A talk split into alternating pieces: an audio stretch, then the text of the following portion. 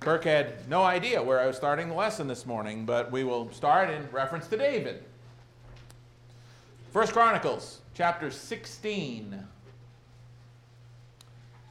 beginning at verse 1.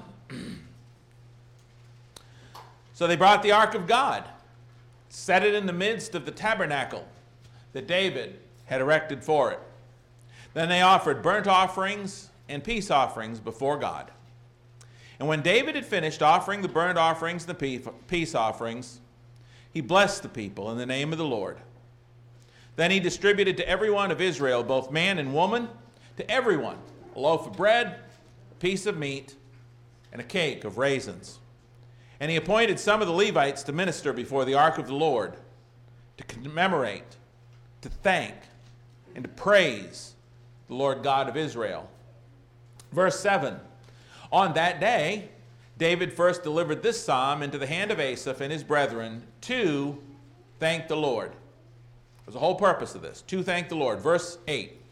Oh, give thanks to the Lord, call upon his name, make known his deeds among the peoples. Sing to him, sing psalms to him, talk of all his wondrous works, glory in his holy name. Let the hearts of those rejoice who seek the Lord. Seek the Lord and his strength, seek his face evermore. Remember his marvelous works which he has done, his wonders, and the judgments of his mouth. And finally, verses 34 through 36 say, Oh, give thanks to the Lord, for he is good. His mercy endures forever. And say, Save us, O God of our salvation. Gather us together and deliver us from the Gentiles to give thanks to your holy name, to triumph in your praise.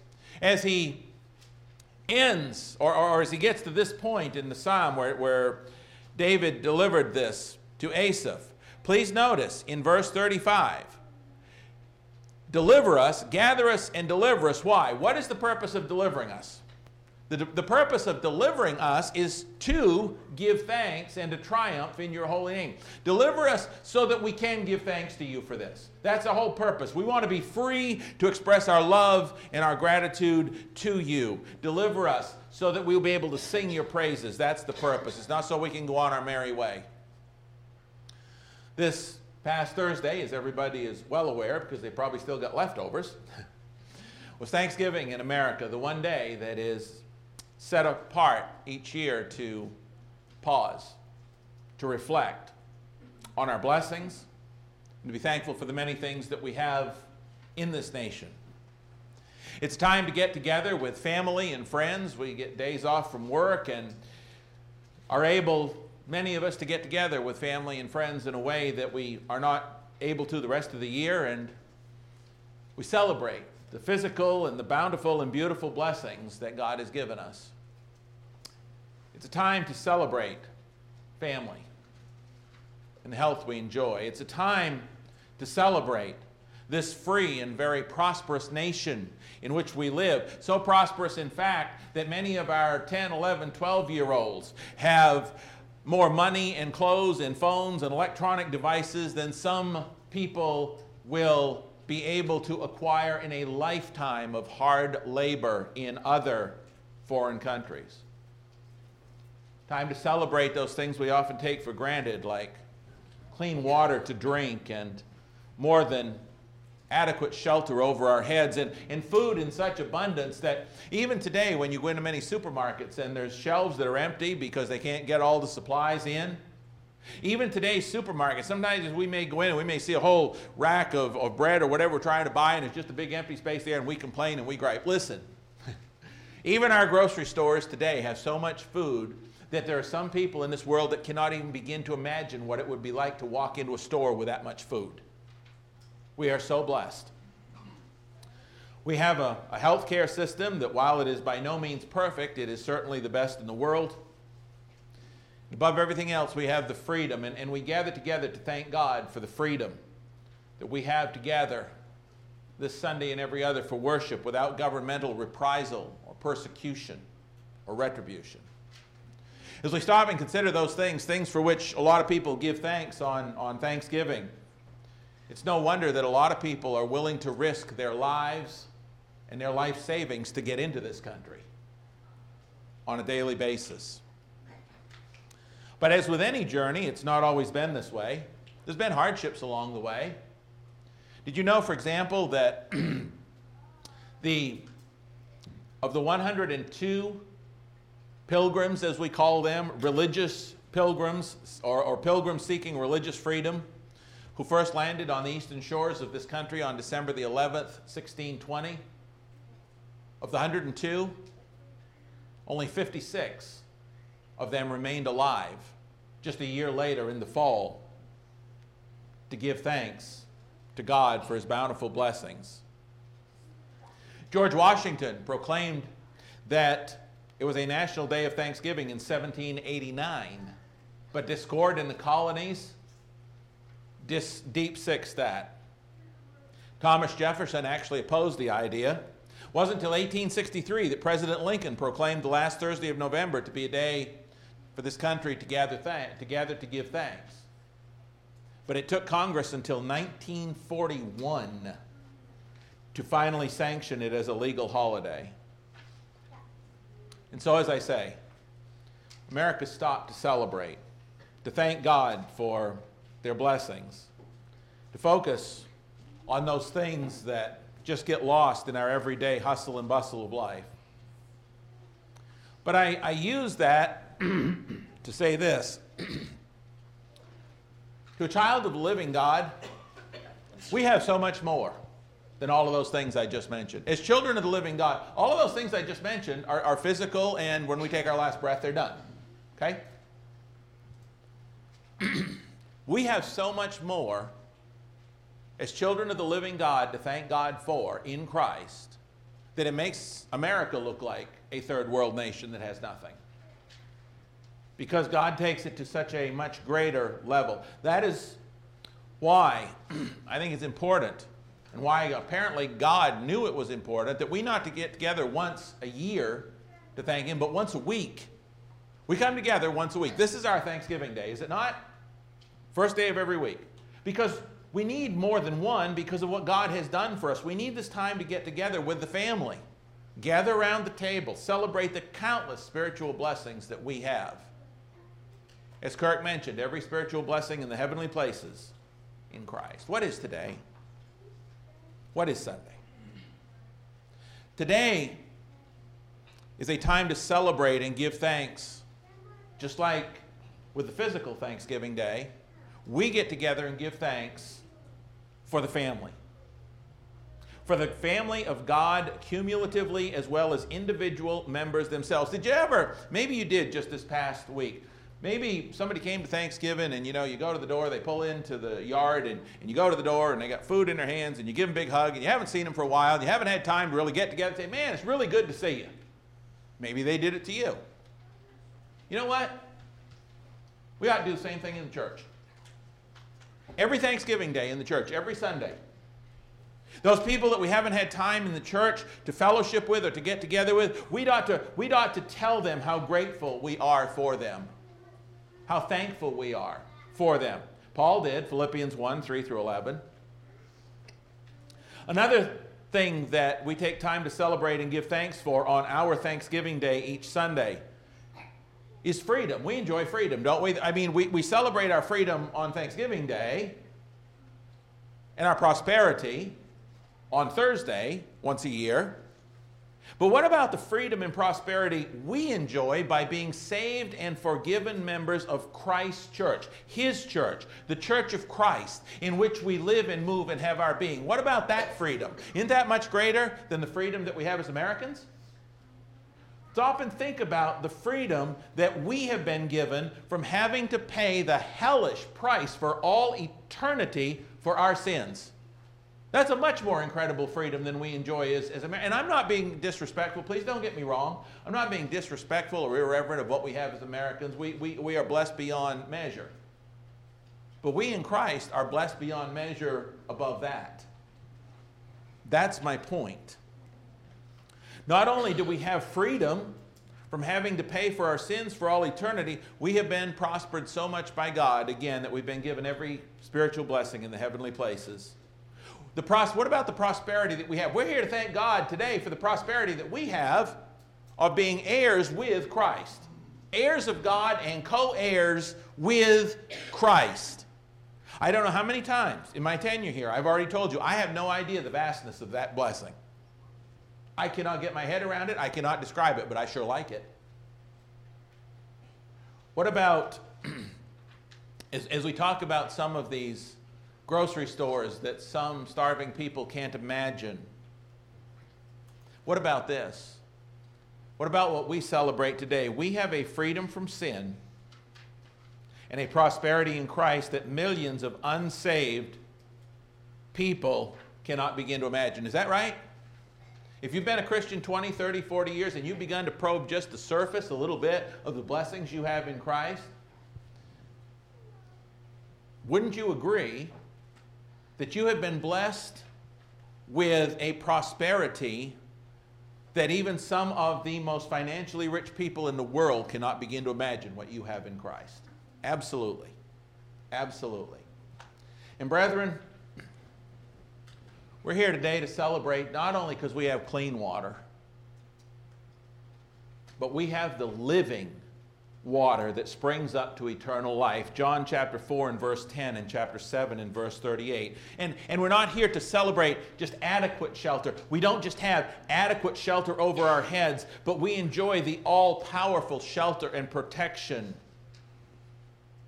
that we have in the shadow of his wings. Psalm 36 and verse 7. Psalm 63 and verse 7, both.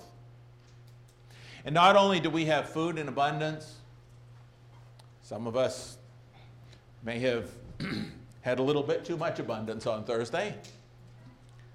But not only do we in the church have food in abundance, like Americans in this country, but you and I, on our Thanksgiving day, get to feast on the living bread that came down out of heaven. That's what communion is, right? Jesus said, I am the living bread. I am the bread that came down out of heaven.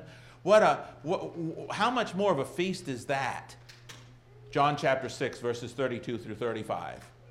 And here's the thing here's something else we come together to celebrate on this Sunday, the Christian's Thanksgiving Day. We have the greatest healthcare system in the universe because not one life that would ever follow the prescription of the great physician will be lost. Not one. John chapter 10, verses 27 through 29. And so, as our nation comes together once a year to celebrate their blessings at Thanksgiving, we come together a lot more often to celebrate ours because we have a lot more, infinitely more, and more powerful blessings that we enjoy as children of the living God. That's why we come together once a week on Sunday. Turn to me in your Bibles and look at the reflection of this in Psalm 111. The reflection of the incredible, infinite amount of blessings that we have and our celebration and giving God thanks for them as we gather together to give thanks in every aspect of our lives for Jesus and for all those things. Psalm 11 is a beautiful, beautiful psalm of giving God thanks for all of these things. It says, and we're going to read the whole thing. Let it really soak in. Don't, don't just listen to the sound of my voice, but let the words really get into your heart and your mind this morning. Psalm 111, verse 1. Praise the Lord. I will praise the Lord with my whole heart in the assembly of the upright and in the congregation. There it is, congregate assembled worship. And I'm not just coming, I'm not just sitting. I'm praising God with my whole heart, with everything I am, with every fiber of my being. I am thanking God. I will praise Him with my whole heart in the assembly of the upright and in the congregation. That sets the tone for this entire psalm. The works of the Lord are great, studied by all who have pleasure in them. You can tell those people who take pleasure in God's word, they study it. If you find something to be this, this great, powerful, encouraging thing that gives you much pleasure, then, then you're going to want to be a part of it. You're not just going to cast it aside. And, and so the works of the Lord are great, studied by all who have pleasure in them. His work is honorable and glorious, and his righteousness endures forever. Uh, uh, you know, nations have come and gone since the beginning of time, and America may not be a nation if this earth turns another 5,000 years. Who knows? No nation has stayed forever. Okay? At, the, at the top of, of the, the political and, and worldly landscape. Great kingdoms have come and gone Rome and, and Great Britain and all of them as, as major powers. But we know this the kingdom we're a part of is like the righteousness of the God who gave it to us, it endures forever. He has made, verse 4, his wonderful works to be remembered. The Lord is gracious and full of compassion.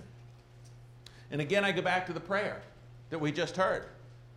Prayer that even when we mess up, God still loves us. Parents, you still love your kids even when they mess up? And they mess up. I know. I was a kid once and I messed up too. Okay? Grateful my parents still love. God still loves us. He is full of, of compassion. He has given food to those who fear him. He will ever be mindful of his covenant. God's not going to forget his covenant he made with us in Christ. I realize this is Old Testament and it was a different covenant. He has declared to his people the power of his works in giving them the heritage of the nation. The works of his hands are verity and justice. All his precepts are sure. You're never going to study the Word of God one sentence anywhere that's not right. You're not going to. Every single one of them's right. They stand fast forever and ever, and they are done in truth and uprightness. He has sent redemption. To, uh, the blessings just keep rolling, people. He has sent redemption to his people. He has commanded his covenant forever. Holy and awesome is his name. The fear of the Lord is the beginning of wisdom. You want to really be smart? Start studying God's Word. A good understanding have all those who do His commandments. His praise endures forever. But the tone is set. As he counts all of his blessings throughout this psalm, the tone is set in verse 1. That's why I will praise him in the midst of the assembly. That is why we come together each first day of the week. But you know what? Still not enough. It just isn't adequate. Just doesn't get the job done. Even though Psalm 100 in verse 4 does say, Enter his gates with thanksgiving and into his courts with praise, be thankful to him and bless his name, even though it says that, and it's true, we need to do that, but it's not limited to that. It's not the only time. One day a week set aside for gathering to give thanks to God is nowhere near adequate enough for everything that God has given us. It just ain't and it never will be. See, God's people who truly understand the blessings that they've been given cannot help, cannot help but be in a constant state of perpetual thanksgiving to God. All the time. In good times, in bad times, in easy times, in hard times. They cannot help but be in a state of constant and perpetual thanksgiving to God always, in all ways, in all circumstances, in all situations, because God has blessed us that much. And, and I suggest to you that if you're really struggling with something in your life, sit down, as the song says, count your many blessings. Sit down and praise God for what He's given you. Do you know how many scriptures in the New Testament, very familiar and well worn scriptures, scriptures that are used time and again for different things. Do you know how many of them actually tell us we need to be thankful, not just once a day, but every day, all the time, every minute? I don't know how many there are. It's not a question I can answer because I didn't look at all of them because we'd probably be here until services tonight. But I'll give you a few and, and, and look at them, how familiar they are, and yet how they're filled with this idea of giving thanks to God every minute. We don't wait for a special day. We do it on a special day, but we do it every day. First one, and I'm just going to read them, and you can take notes or listen, or you turn there if you want, but I'm going to go fairly fast. Ephesians chapter 5, verses 18 through 21 say, Be filled with the Spirit, speaking to one another in psalms and hymns and spiritual songs, singing and making melody in your heart to the Lord, giving thanks always for all things. To God the Father, in the name of our Lord Jesus Christ, submitting to one another in the fear of God. Philippians. We sing the song, we know the verses by heart, but, but think about the, the, the thanksgiving constant. Philippians 4, 4 through 7. Rejoice in the Lord. How often? Always. Again, I will say, rejoice. Let your gentleness be known to all men. The Lord is at hand. Be anxious for nothing, but in everything, by prayer and supplication with thanksgiving. Let your requests be made known to God. And the peace of God, which surpasses all understanding, will guard your hearts and minds through Christ Jesus. You know, that passage right there, Philippians chapter 4, verses 4 through 7, it, it's, you know, a, a, cute little song. And sometimes we think of it maybe as just that. It, it's so much more than that. That passage right there explains, amongst other things, how to be positive in your life and at peace. It explains how to be at peace with God, at peace within, and at peace with one another. All in that Philippians 4 4 through 7. And the way it says to do that is by constantly rejoicing, giving thanks, praying, and staying focused on the blessings you've been given by God. That, that is not just a one day of the week thing. Hey, if you're only rejoicing one day a week when we come together for church, that's an awesome thing, and I want you here for that, okay? But if that's the limit of your rejoicing, your life is nowhere near as blessed, as joyful as God wants it to be or that it could be. It can't be just now. The Bible says, as, as was up here on the screen on Wednesday night, and I, and I love those, those Wednesday nights and, and everything that goes with them, but it was up on the screen, 1 Thessalonians chapter 5, verses 16 through 18. Rejoice always, pray without ceasing, give thanks in all circumstances. That's the will of God for us. Over and over and over. And you know how Philippians is known as kind of known as the book of joy and rejoicing. There's so much about joy and rejoicing in the book of Philippians. Great book, by the way. As much as the book of Philippians is about joy and rejo- rejoicing, I can say that word, the book of Colossians ought to be known as the book of thanksgiving. The book of Colossians. The book of Colossians abounds with the same admonition that we are to give thanks all the time. Some of you may have thought this morning, I can't believe Doug's preaching on Thanksgiving. That should have been last Sunday. Last Sunday was the one before Thanksgiving. I got news for you, folks. Every Sunday's Thanksgiving Day for the child of God. I could have preached this sermon in July, and it would have been just as fitting, although you might not have been quite full of leftovers. But still, the point remains. This Thursday Thanksgiving thing's just an illustration to get us into this morning's lesson, okay? But I want you to think about this. The book of Colossians talks about giving thanks in every chapter. Four chapters, the book of Colossians, right? Every last one of them talks about thanks. Follow this with me. Colossians chapter 1 and verse 3. We give thanks to the God and Father of our Lord Jesus Christ, praying always for you. Praying how? Always. Always for you. And I want you to think about that for a minute. You know, sometimes a parent, you'll teach a child to say their prayers. Now lay me down to sleep, and you go through and you teach, you know, two, three, five-year-olds to, to say this prayer, and and you go through a list, and and uh, it's like it's like Hannah sings. You know, he's got the whole world in his hands, and and she'll be asked who she wants to put in there for the next verse, and you know, mommy, daddy, and she'll go through this list, right? And and we teach kids to say prayers, and you know, God bless mommy and daddy, and all that. We, we have this list that they go through, right? Well, Colossians 1 and verse 3, giving thanks to God, praying always for you, Paul says, do we do what a child does for their family members? Do we, and I'm not just talking about praying for people that are having struggles. Do we pray and thank God for just individual brothers and sisters on a regular basis? Now, we can't go through the whole directory every time. I get that. I know how time is. I know how our memories are. I know how my memory is. But how many times in our prayer do we do exactly what it says in Colossians 1 3 and, and, and give thanks to God, praying always for specific brethren? Do you ever just pray, I am so grateful for a brother so and so or sister so and so? Probably we don't. Should we? Think that'd be a good idea? Just thank you, God, for sister so and so. Praying always for you. Go through a list. We move on. Colossians 1 12 through 14 instructs us to give thanks to the Father who has qualified us to be partakers of the inheritance of the saints in light. He has delivered us from the power of darkness. I love that.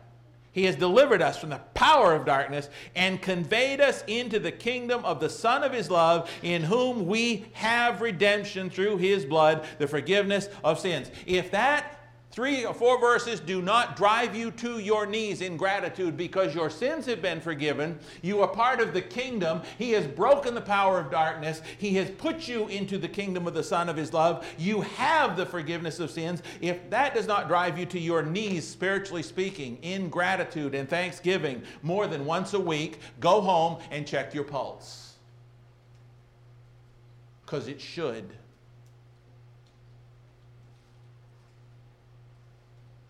We give thanks to God because He's qualified us for that. He's delivered us. Notice the verses. He's qualified us again. Colossians 1 12 through 14.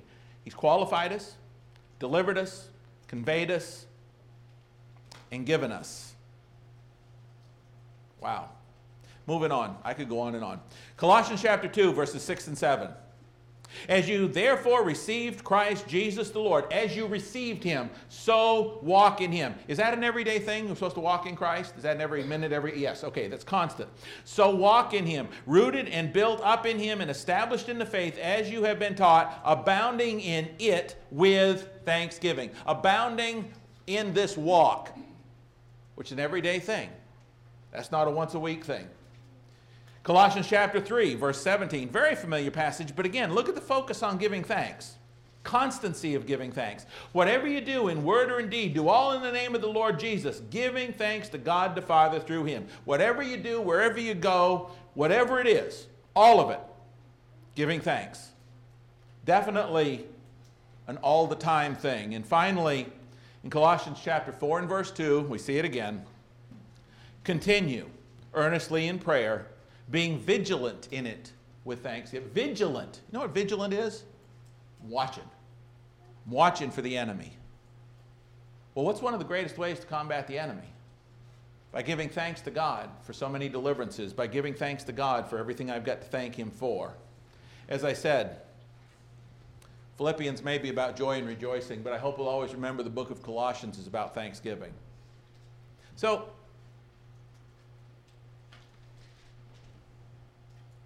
why so much biblical focus on this idea of giving thanks? Well, we know because God is that great and that awesome, but have you ever considered that giving God thanks is one of the ways that we glorify Him? We sing the song, We Will Glorify. We sing the song. We read a lot of passages about how we want to glorify God. Did you know that giving God the thanks he is due, giving the thanks due his name for the blessings from his hand is one of the ways we glorify God. Turn to me to Psalm 50. We'll look at three verses. Psalm 50. Giving thanks. I, I want to glorify God every day. What's one of the best ways to do that? To give him thanks every day, because they're the same thing. Psalm 50. Look with me at verse 23.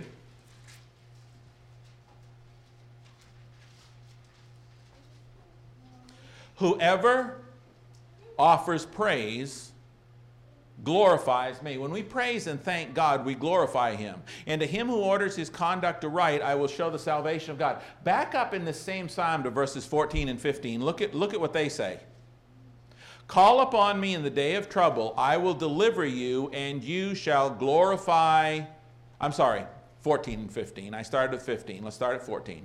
Offer to God thanksgiving and pay your vows to the Most High. Call upon me in the day of trouble, and I will deliver you, and you will glorify me. Thanksgiving is tied to glorifying God in this psalm. Giving him the thanks due his name is not only how we glorify God, but how we magnify God. And we know what magnify means it means Him bigger. We make God bigger in our own lives and in the lives of others when we give Him thanks for all He's done. We magnify Him when we give Him thanks in our everyday lives. Look at Psalm 69, verses 30 through 32. 69, 30 through 32. Couldn't be any clearer, especially in the latter part of verse 30. I will praise the name of God with a song and will magnify him with thanksgiving. Listen, if you're trying to reach out to somebody and you want to evangelize, you want to see that person in heaven, and you, you try to reach out to him, one of the greatest ways that you can do that is to make God bigger in their life by making him appear bigger in your life. And you magnify him to both yourself and them when you give him thanks. That's what it says right here in this verse. So when I'm going through hard times, and they know I'm going through hard times, what's one of the greatest ways, one of the greatest witnesses to his power is when I'm still thankful to God for the good things he's given me in my life.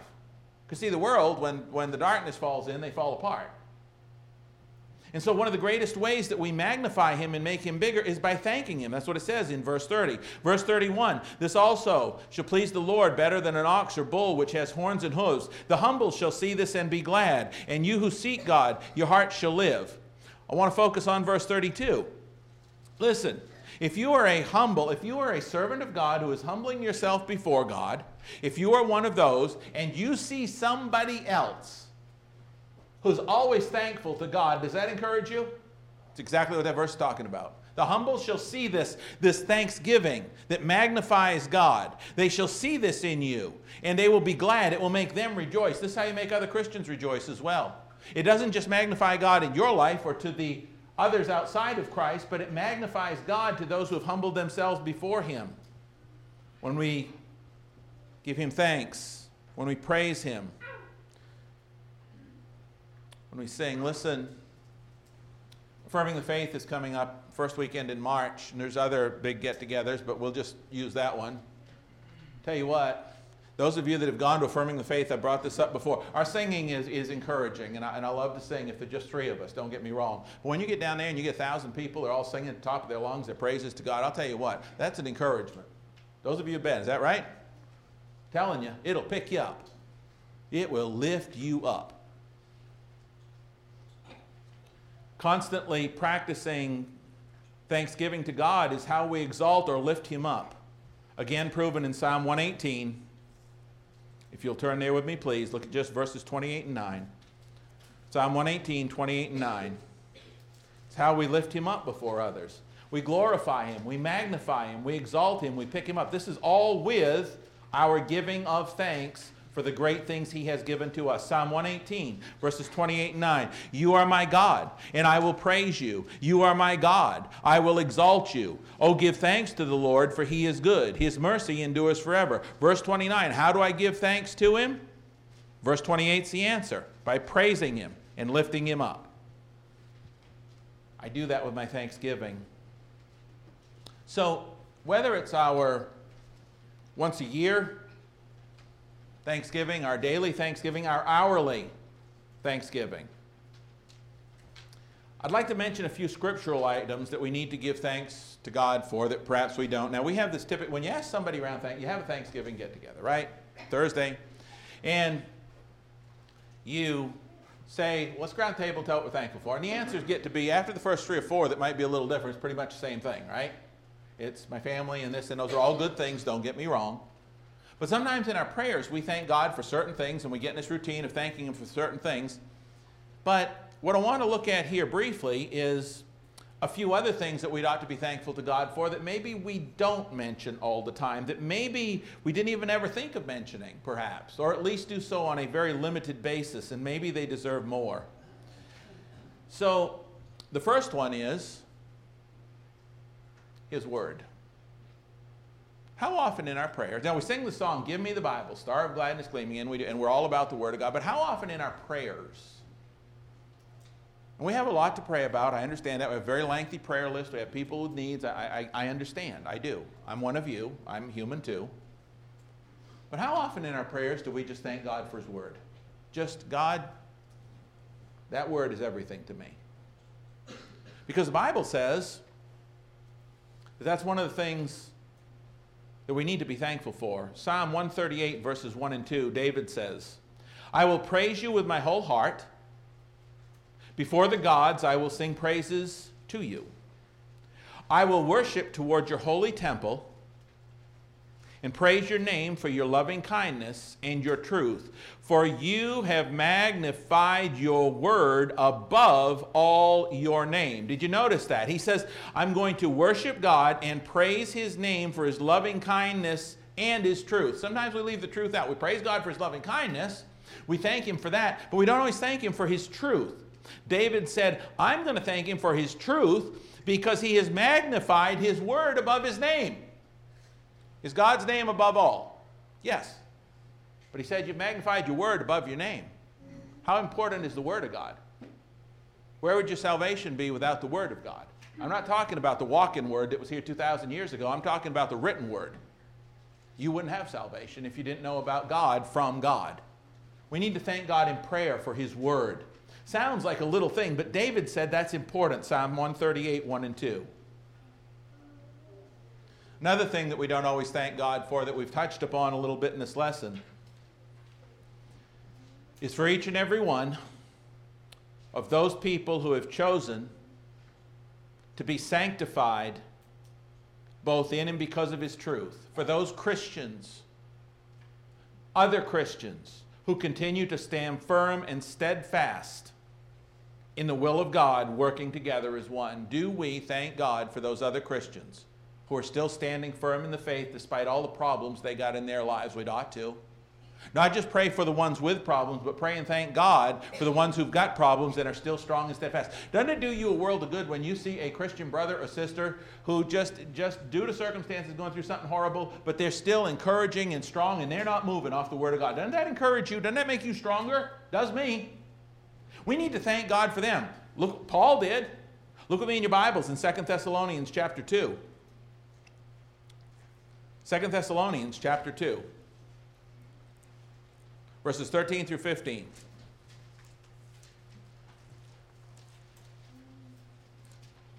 Second Thessalonians chapter 2.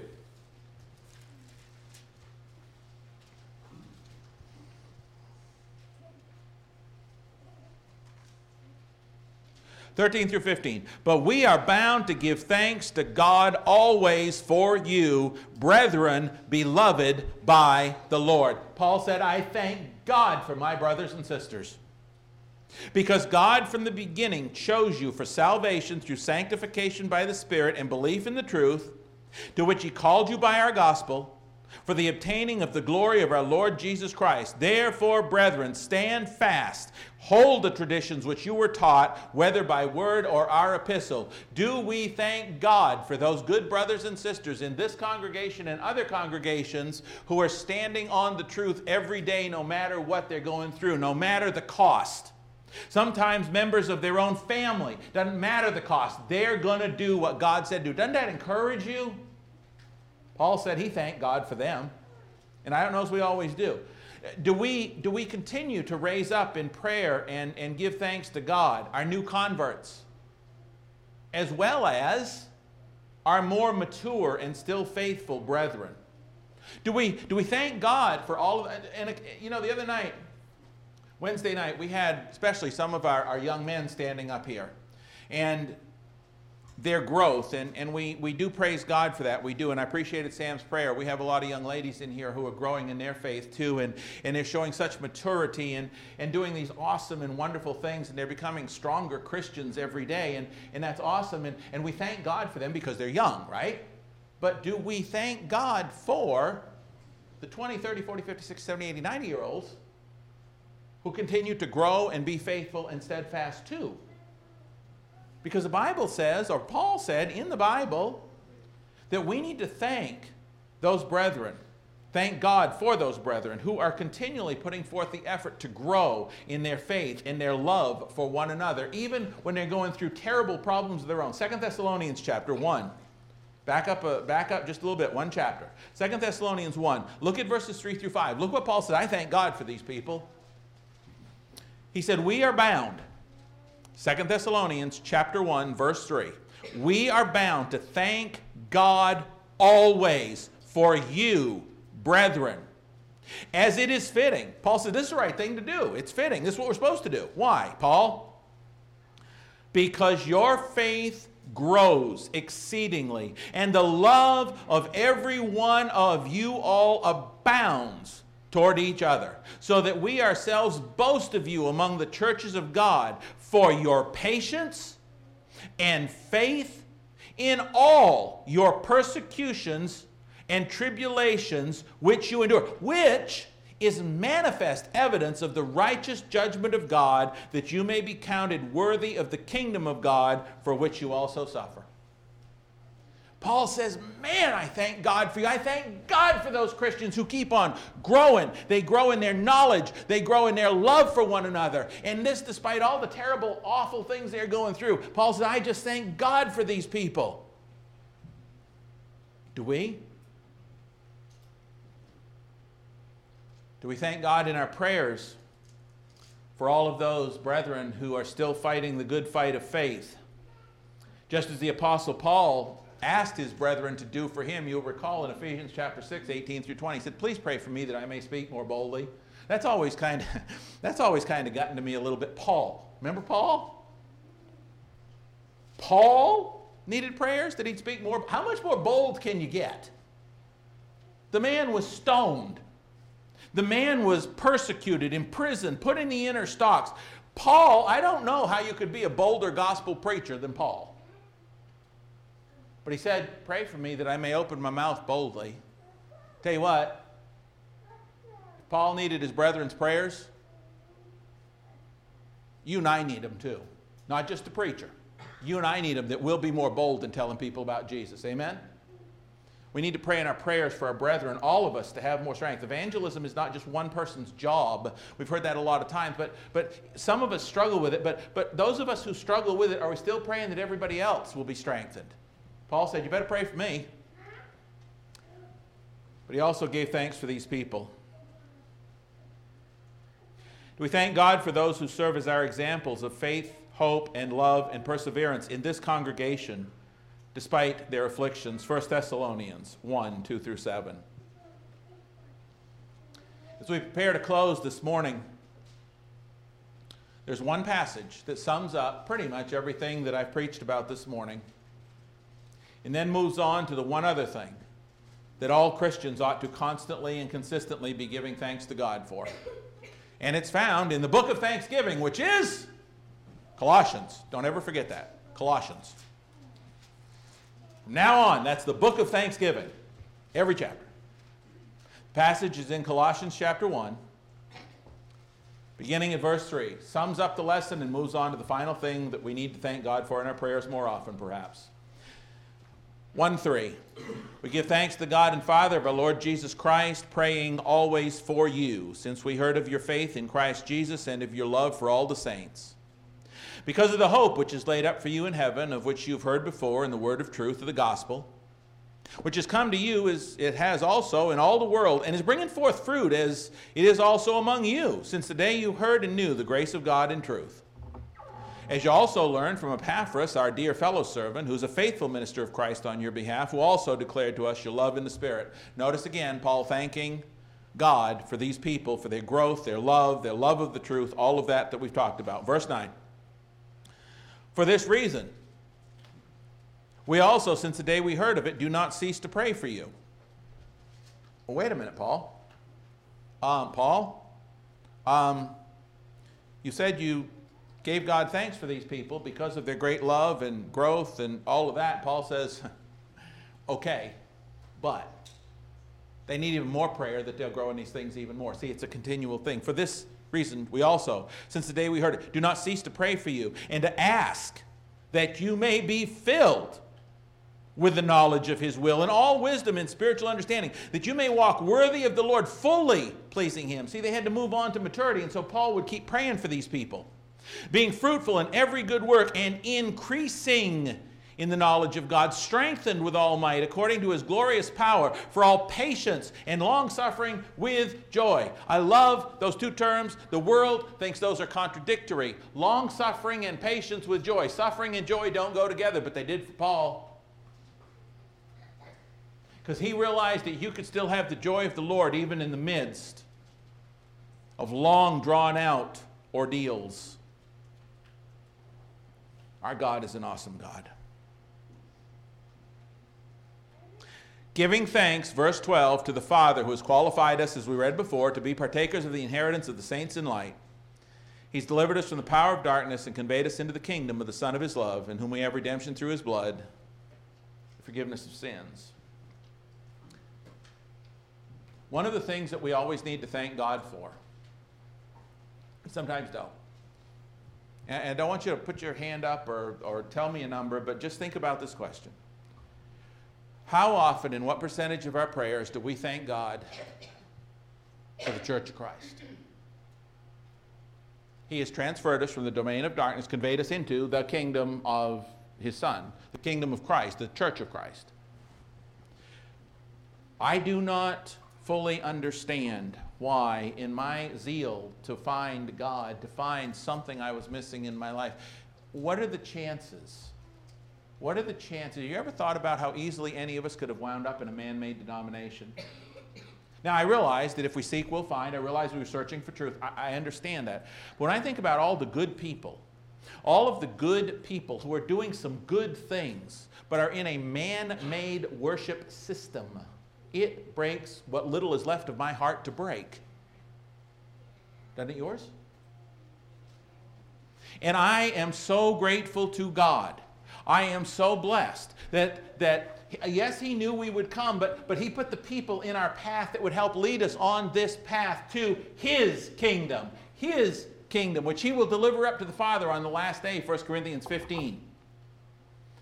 Do we thank God that we are part of that never ending kingdom, that kingdom that will never be destroyed, the Lord's church, not some man made church, in all of our prayers? This church, it was so important to Jesus, he died for it. Do you thank God out of the thousands of churches, quote unquote, in the world, that you're part of the one that's in the Bible? Do you tell him that when you pray? This passage says, giving thanks, verse 12, to the Father who's given us forgiveness and put us into the kingdom.